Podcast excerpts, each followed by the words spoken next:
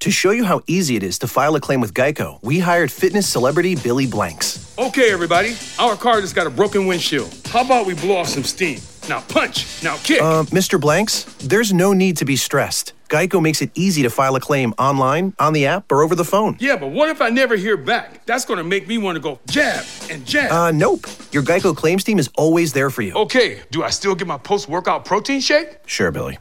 Geico, great service without all the drama.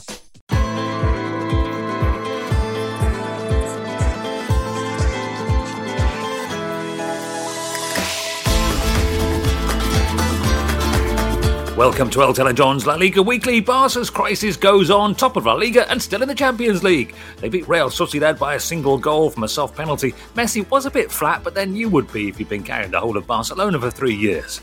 But remember, whatever the question is, the answer is not Neymar. Uh, Real Madrid played with great intensity for three and a half months. What else do you want? They're not sweaty tryhards who play like that every game. Fede Valverde has become an accidental hero. He gets better every time he doesn't play.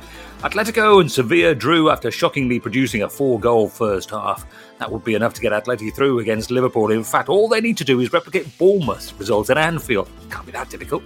Elsewhere, proving he has no concept of irony, Jose Bordalas complained about Celta Vigo's anti football.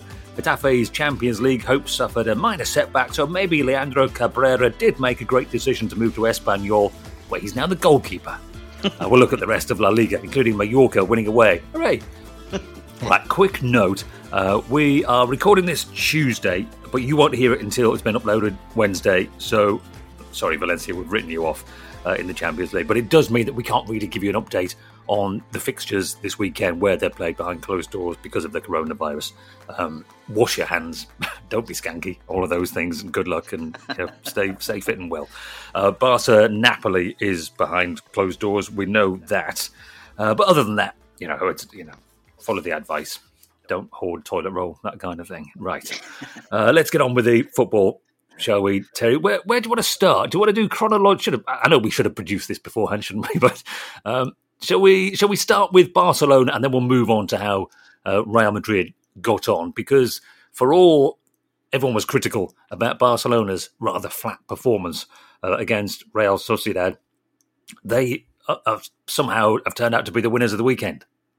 Yeah, I think we have to put it into context as well that the Barcelona playing what we all perceive now this season to be a very good Real Sociedad. I know they had the Copa del Rey semi-final in the week, midweek, where they were victorious, but you go into that slightly jaded, but on a high because you've you know reached a cup final. Plus, you're playing against the Athletic Bilbao, your your rivals, your neighbours in a final in in, in April.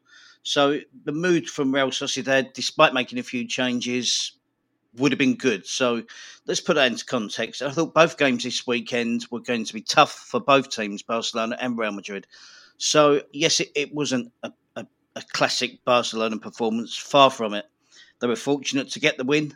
It was it, just about a penalty, but I thought Real Sociedad should have had a penalty as well when Griezmann shoved a player that was just going, I can't remember the Real Sociedad player, just going into the penalty area. I thought that should have been a penalty, even with VAR. When VAR looked at it, I thought that's going to be a foul. Pushing the back should be a penalty. So it, yeah, Barcelona created a few chances. Real Sociedad had better opportunities. I thought Piqué and Lenglet were superb again, but they're far busier week in, week out than they should be. And and it, it, in gem, in general, when you look at it overall, it's a good result for Barcelona. Real Sociedad are a really good team, and you know Barcelona just scraped home. So it, it it's far from what we used to associate with Barcelona. But I'm afraid at the moment we're, we're going to have to forget the you know the Pep teams, the Luis Enrique teams. You know, this is not that they're not at the same level. It's um, managers having to chop and change every week, not because he's rotating, it's because he's searching. He's searching for the best pair in central defence, where I don't think there is a big issue, but he's he's searching around all the, the positions, trying to find a solution, in particular in midfield and up front, to to see how Barcelona can play anything remotely like he wants them to play. Uh, where do we start? I know we've talked about Griezmann before. Um, let's so let's leave Griezmann alone for now. Uh, let's talk Go on. Well, was, uh, funny enough, I was looking at that game at the weekend and I'm thinking, at the start of the game, I'm looking, he needs to replicate and find his Atletico form.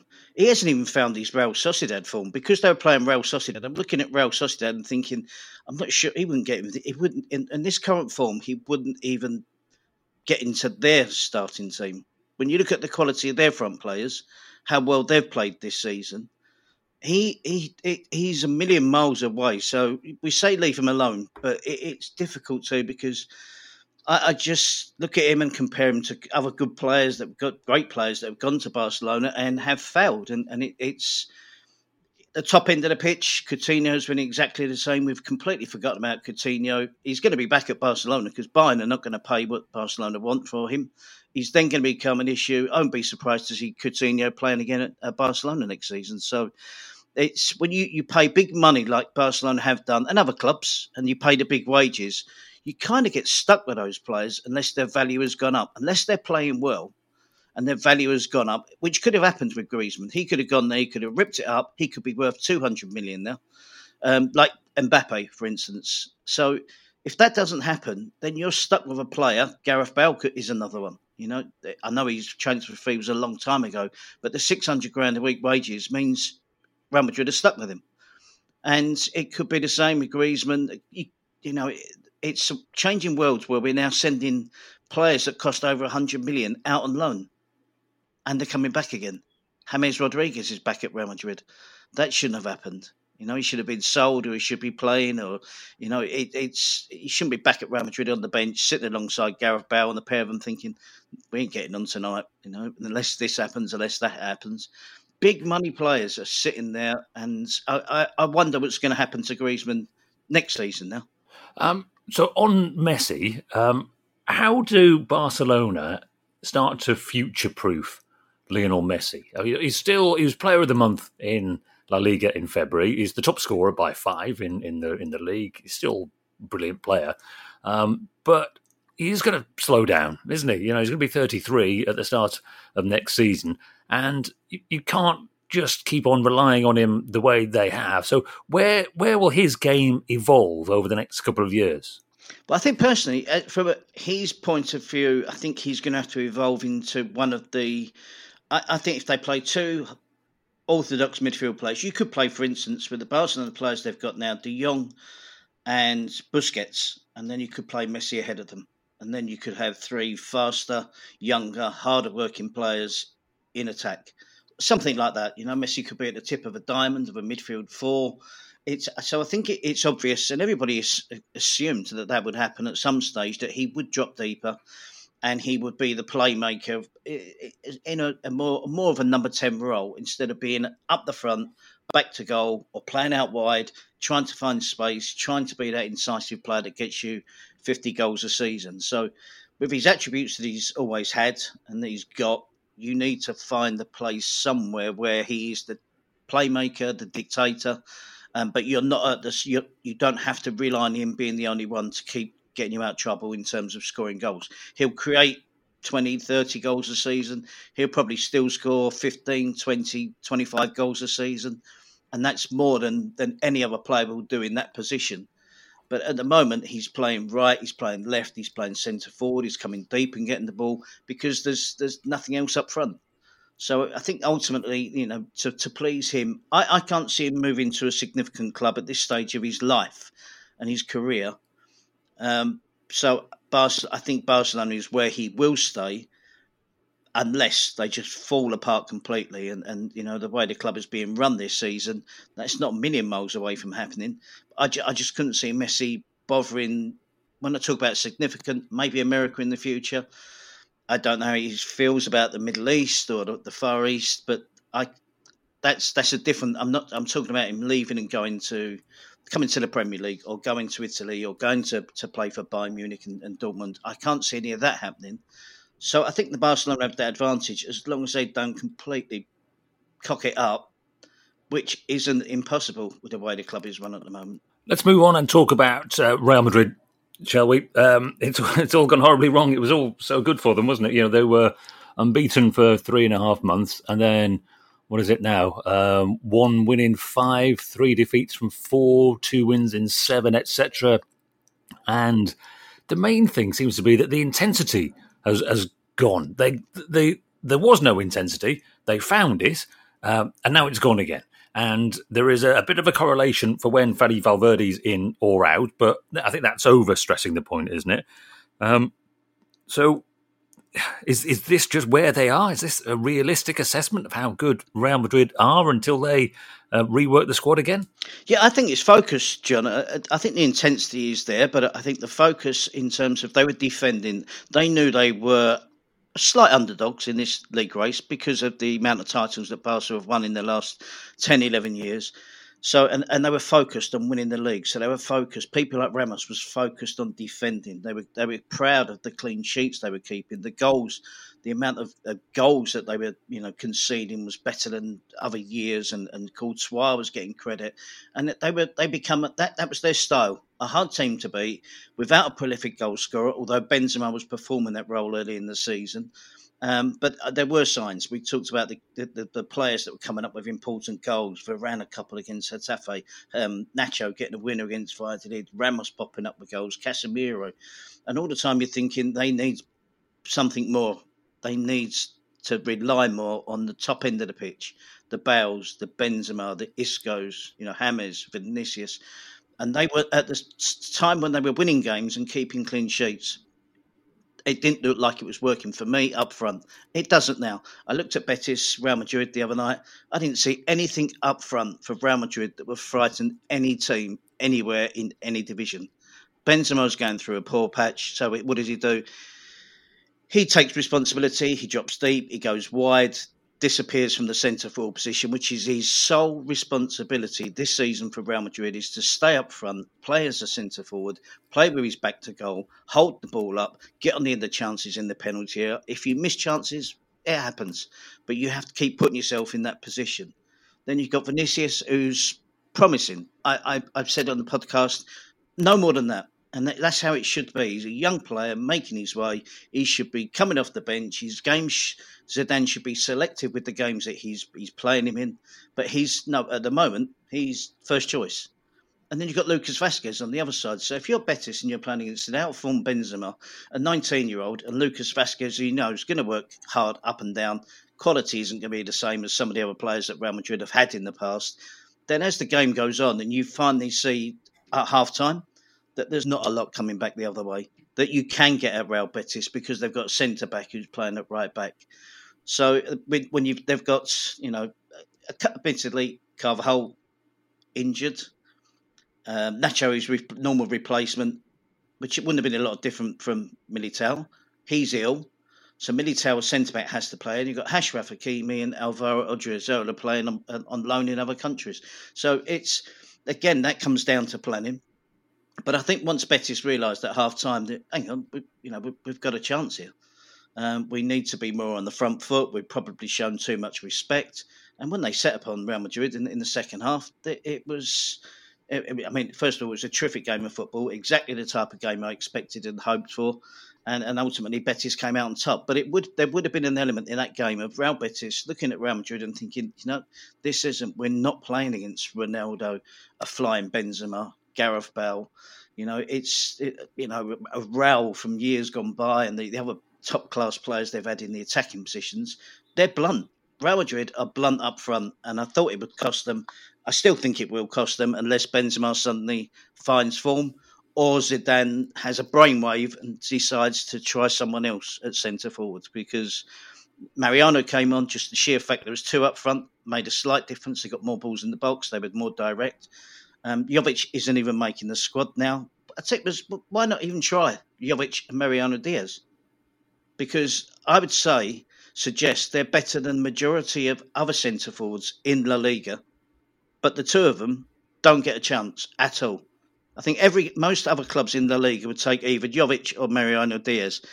And even we're talking even even the, the, the clubs that are fighting for Europe. You know, if you said to you know Villarreal, although just signed Alcácer, would you have had Mariano Diaz and Jovic leading your line? Of course they would.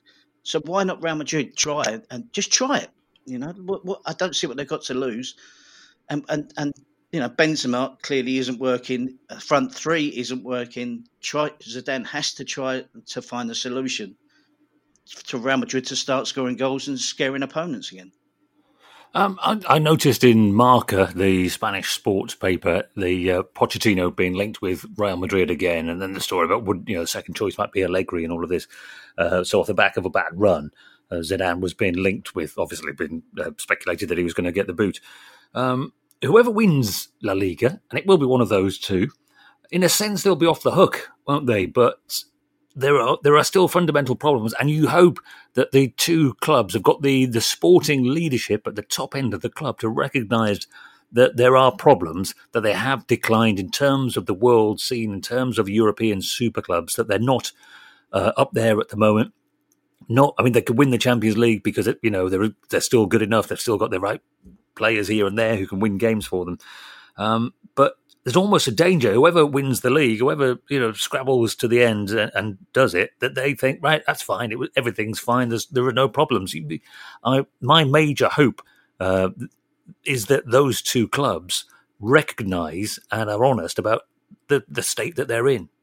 Yeah, I think it's uh, the, the Barcelona one is interesting because I'm not sure that the, the supporters are protesting now, aren't they, against Bartomeu? They want the elections brought yeah. forward. So that, that puts a whole different slant on what happens with Quique Setien. Even if he was to win the league, if there's a new president, that's why Xavi turned the job down. So I, I wouldn't be surprised to see something significant happen in the summer. Even if Barcelona to, were to, if they were to win the league and the Champions League, then I, I think Setien would be un, unsackable. You couldn't sack him, whoever becomes president. But if they were to just win the league and go out in the Champions League, and a new president comes in, we know what it's like. It, it's it brings a new manager. They'll promise a new manager when they're canvassing to be to be voted in. They'll they'll promise new signings, which has happened historically in the past. Then then Setien is, is is a gunner. So I think it's it's two different uh, sort of ways we can look at it. With Real Madrid, I actually think Zidane should still be the manager next season, whatever happens. I do actually think that they they've got some sort of plan, which has involved buying young players, um, spending literally hundreds of millions of pounds on you know three young Brazilians, um, other players that they've, they've brought into the club. I think it's it's you know it's they, they seem to have a plan of buying the best young players they can get for the 40, 50 million euro range. Is Zidane the right player, the right manager to bring through young players? I'm not sure about that. I mean, he has. He's playing Vinicius. He's brought through Fede Valverde when the you know other managers might not have had the, the, the courage to play him on a regular basis and pick him ahead of the likes of Modric and Kroos. So I think Zidane. I'd be surprised if Zidane isn't there next season. Um, but it, it, needs a it needs a plan. It needs to be, you know, not not moving Gareth Bale on was a big blow to Zidane because he would have liked the money to have been able to invest in players that he wants to use. Um, so that that's an issue. So in terms of, it's interesting when managers stay at clubs sometimes. I actually think that's one of the reasons Pochettino left Spurs in the first place. That he didn't, he wasn't able to move out players that he didn't want to play on a regular basis, or he thought didn't have a future. Um, you know, some owners and, and chairmen of clubs, they want every last penny they can get. They don't want to undervalue a player that they sell and they end up having to keep them because um, no one meets that valuation. So I think both both sets of both squads do need an overhaul, and that means moving on players that have served you well. Um, and having the courage to, to you know to back the manager because that you know they're both good managers, but I think and I would like to hope that Real Madrid's who seem a bit more stable, believe it or not. Um, with Florentino Perez, who's been there a long time and, and con- continues to be at the, the, top of the club. Um, I would like to think there's there's more stability there. With Barcelona, I'm not so sure. Okay, let's leave Real Madrid and Barcelona there. We'll take a quick break and then we'll get on with the, the best of the rest of La Liga.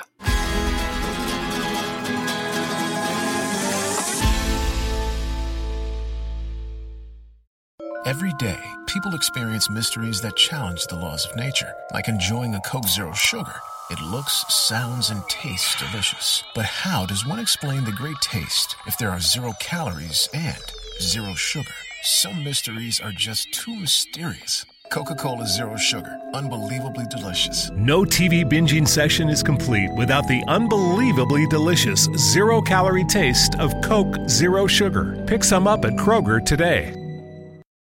What's up? It's Sierra, new member and ambassador for WW Weight Watchers Reimagined. Since joining, I feel healthier and more confident than ever. The new My WW Plus, our most holistic program ever, gives you more of what you need to lose weight, like tools to help boost your mindset, get you moving, and plan meals based on what you have on hand. Plus, over 300 zero point foods you don't have to track. The new My WW Plus, more holistic, more personalized, more weight loss. Join today with a limited time offer at WW.com.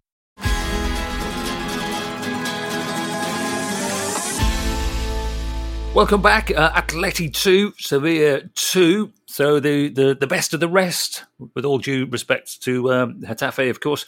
Uh, probably a more entertaining game than we expected. Certainly the first half uh, was uh, similarities between the teams, uh, contrasts between the teams as well, but they are both uh, six games unbeaten. Um, so Atleti, Sevilla, Terry, um, what do you think? What, what did you make of it? Was uh, there was more goals than I thought. I thought Sevilla and uh, a sort of a, a, promising version of Atletico Madrid. Um, mm. So the fact there was four goals in the first half led me to get carried away and believe that we were going to get a four-four draw. When the second half was they cancelled each other out. Um, big games coming up in Europe. It's it's a, it's a kind of, it's a strange game where the manager wants to play a strong team because it's against good opponents. But they want to play a strong team because of their league position. But at the same time, Sevilla are playing Roma in the Europa League. Atletico are playing Liverpool. So there's a little bit of tinkering going on. But it, it was good. I mean, the only thing that, that came close to spoiling it was the the referee um, who officiated the game almost by remote control, where he, he seemed afraid to give any decisions and was quite happy just to refer everything to VAR um, and and uh, which I, unfortunately I think is becoming the case now for a lot of referees, where they're they're, they're just casually giving a penalty and thinking, well, I'll I'll give that, and then let's see if VAR will clear it up, and then VAR go. We don't really want to go against the man, the, the, the official. Um, let him go and have a look at the, the touch line, and he goes across, and and you can find the reason to to you know to back the original decision that he gives because I think both hand, you know both penalties in that game were debatable, um, but in in general, I, I, thought it was a good game. And you know, it's uh, pleasing for Atletico to get João Felix back among the goals. Morata scores a penalty. De Jong looked excellent up front. He took his goal fantastically well. As I say, Campos with a penalty for Sevilla. I thought it was a, you know, a, a, a really entertaining game um, and much more entertaining than I originally thought it, it was going to be. If I'm being honest, what did you did you think that as well? Did were you expecting a, a physical nil nil with twelve bookings and players being rested and, and, and not you know not the, the, the setups that we normally see? But I was you know pleasantly surprised how strong both teams were. Yeah, and how attacking um, Atleti were. I mean, in the, the teams in it, there was a similarity, isn't there, in that I know their formations are not exactly the same, but they they each had two um, sort of attacking midfielders with a main striker as well, which is good to see, wasn't it? Um, so it's, it's yeah, I like it, um, Gudelj. Is it good? Is that how you pronounce it? Yeah, yeah, yeah. Good Delhi. Yeah, he, yeah. he, looks to be a, a real find. I mean, he's 28 years of age. He was one of the cheapest signings that Sevilla made, and the way he plays has, has changed Sevilla in recent weeks. Um, uh, you know, it's he's playing, I think, essentially in, the, in a three man central defence. It's almost came about by accident in the fact it was tried in one game and he played well, or he, he went there during a match and he's playing well there. And he, he just pops into midfield when the, the number João Felix goes deep. He goes and marks him. Then he drops back in. He's a really intelligent player that, you know, at 28 years of age, uh, as little as Sevilla paid for him, with all the other players that came, I think I've, I've been really impressed with him. I wouldn't say I've been impressed with him the most because I think Diego Carlos has, has been you know fantastic by when you see what players of his caliber, what type you know central defenders, how much you know people are talking about the valuation. Twenty five million. Koundé's been a good signing. He's younger. He's only twenty one. He cost a similar amount. I think Suso's gone off the boil. Um, but it was for Atletico. It's pleasing to see Llorente get an opportunity and play well again. So slowly but surely he's making progress. And when I look at Atletico now, uh, from the first leg against Liverpool, and you're seeing Trippier 100% improves Atletico Madrid from that first leg, where he, which he, he missed, and João Felix massively improves Atletico Madrid. Will he play Costa from the start. 100% fit Costa, match fit Costa would be a real asset in the, the second leg at Anfield, but he's not that at the moment. He, you know, he's significantly away from it. 20 odd minutes is about he's level at the moment. So probably Morata gets the start. It's, it's going to be interesting to see if, you know, what Simeone does in, in the second leg to try and, you know, keep a clean sheet at the same time provide a threat up the other end. Um, game I, I can't wait to see, to be honest. Uh, give us a quick overview of the, the relegation situation again, Terry. I mean, obviously, it doesn't change massively week to week, although uh, obviously a, a bad week for, for Espanyol uh, in particular, beaten by Osasuna. Not a good performance. Ended up with Cabrera in goal, uh, which I know can happen because, you know, goalkeeper sent off late in the game and all of that. Um, but just, you know, a couple of weeks ago, we were thinking that they might be getting it sorted out. Um, same time, so this weekend, Mallorca win away at Eibar, dragging Eibar uh, right back into it. Valladolid unlucky to get hammered, sort of hammered. In the, the, the scoreline was a hammering uh, against Athletic, but yeah. the performance not necessarily. Um, uh, Leganés, tremendous goal, tremendous result against Villarreal. Um, there is no there's no obvious basket case down there at the moment, is there? Obviously, Espanyol bottom, so you, you, know everything tells you they must be the worst team. Yeah, I, I think Abelardo has to take a bit of blame. He's been four for two. He had success at Alaves with that. He started at Espanyol with success with that. In the, in recent weeks, he's been going with like a, a four-five-one with Sergi Darder playing off the front. I thought Raul de Tomas was playing well because of the efforts of Calleri, who was knocking himself out every week. Um, unselfish centre forward, works hard, is physical. And once you took him out the team and you you then asked Raul de Tomas to do Calleri's job and score goals in in every game, I think they're asking for trouble. At half time, he made the change. He brought him back on. He brought Caleri back into the fold. But it was half a game wasted by Espanyol. And then Abelardo has got to be furious with the, the two players that cost his team the, the, the game. Victor Sanchez with a ridiculous handball. I mean, it, it, it's a penalty. When you look at it, his arm goes out. There's no need for it to, for him to, to use that action with his arm. He could have cleared it. He could have left it. Um, so you know, there's a player there that's plenty of experience, gives away the, the cheapest penalty of the weekend, and there was a few of them um, to, to Osasuna, and then Espanyol with Diego Lopez in goal. You know, I mean, he gets the first booking is for dissent over that penalty, which was an obvious penalty. He's 38 years of age. Then he comes out on the edge of the box, takes it on the edge of the penalty area where he must have known this is, you know, very close to me being handling it outside the penalty box. Could be a free kick. I'll get booked. We'll be down to 10 men. We've used all us. 38 years of age. So I think he was those two players in particular let Espanyol down and Abelardo with the wrong team selection. But as regards to the rest of them, it, there was teams that thought they were safe that uh, clearly are not now. You mentioned Valladolid. I thought they were terrific. and those 4 1. On the same hand, I could say Athletic well have been terrific in recent weeks and have lost games they should have won. Then suddenly out the blue, they have five or six attempts at goal and four of them go in. Um, Valladolid had numerous attempts on goal. They they just got the one and thought they were back in the game. Sandro a terrific goal, but it was just one of those days. Sometimes you try to find logic in a game, and I tried to find logic in, the, and also in the Villarreal Leganes one. It should have been three, four, five nil at half time to VRL. And then you're looking at the comeback from Leganes in the second half, which consisted of an unbelievable strike from a super talented player another player that's uh, Real Madrid on loan, 21 years of age, Oscar Rodriguez, who showed the quality that he wouldn't be a million miles away from being what Brahim Diaz does for Real Madrid, and they spent you know a lot of money on buying him, a lot of um, money on salary for Brahim Diaz, who we don't see anymore at Real Madrid. There's very little difference, very little difference between Oscar Rodriguez and a player that they've spent money on. He scores a wonder goal, then they get a penalty other than that, they barely had attempts on goals. So, so you know, we, we analysed stuff. Where's the logic in how Athletic won 4 1 at Valladolid, and where was the logic in somehow Leganes at half time? They were dead and buried. At 1 0, no sign of a comeback. One goal out the blue.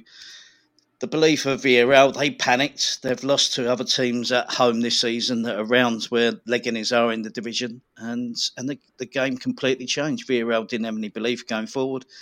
Um, didn't create as many chances as they did in the first half, and there was a sense of you know you actually thought you looked at Villarreal and thought they actually don't believe they're going to win this game anymore, and they should have been 5 0 up at half time. So the, the, relegation battle is, is firmly on. Um, I would say up to Alaves. You mentioned Valladolid. I think Alaves still have work to do. I'm not saying for one moment, one moment they'll go down because there was a, a, a hard fought 1 1 draw on Friday against Valencia to open the, the, the, the week's fixtures up that's what you're going to get from Alaves. They're 32 points. They're seven points above it, but they still need to do some work. But for for Valladolid, Eibar, they're firmly, you know, in, in, in the, the relegation battle now. Great win for Mallorca, first away win of the season. Great win for Leganes, first away win of the season. As you said, it was a desperate weekend for Espanyol. Right, I think that summarises uh, La Liga for now. So we'll leave it there, and I think maybe Terry will because there's obviously big uh, one massive game in, in the Atleti or Liverpool Atleti game, and then the uh, Europa League games as well.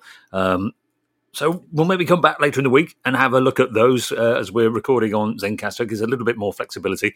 Um, and we just don't know what's happening with the La Liga fixtures yet, whether they're behind closed doors. I don't think there's any suggesting yet, as I speak, uh, that they're going to be called off. But we'll see. Um, fingers crossed that we, we get some football. Fingers crossed that you know the the, the virus starts to uh, die die away now. And uh, enjoy your football this week. And we'll see you for another podcast soon. Bye bye.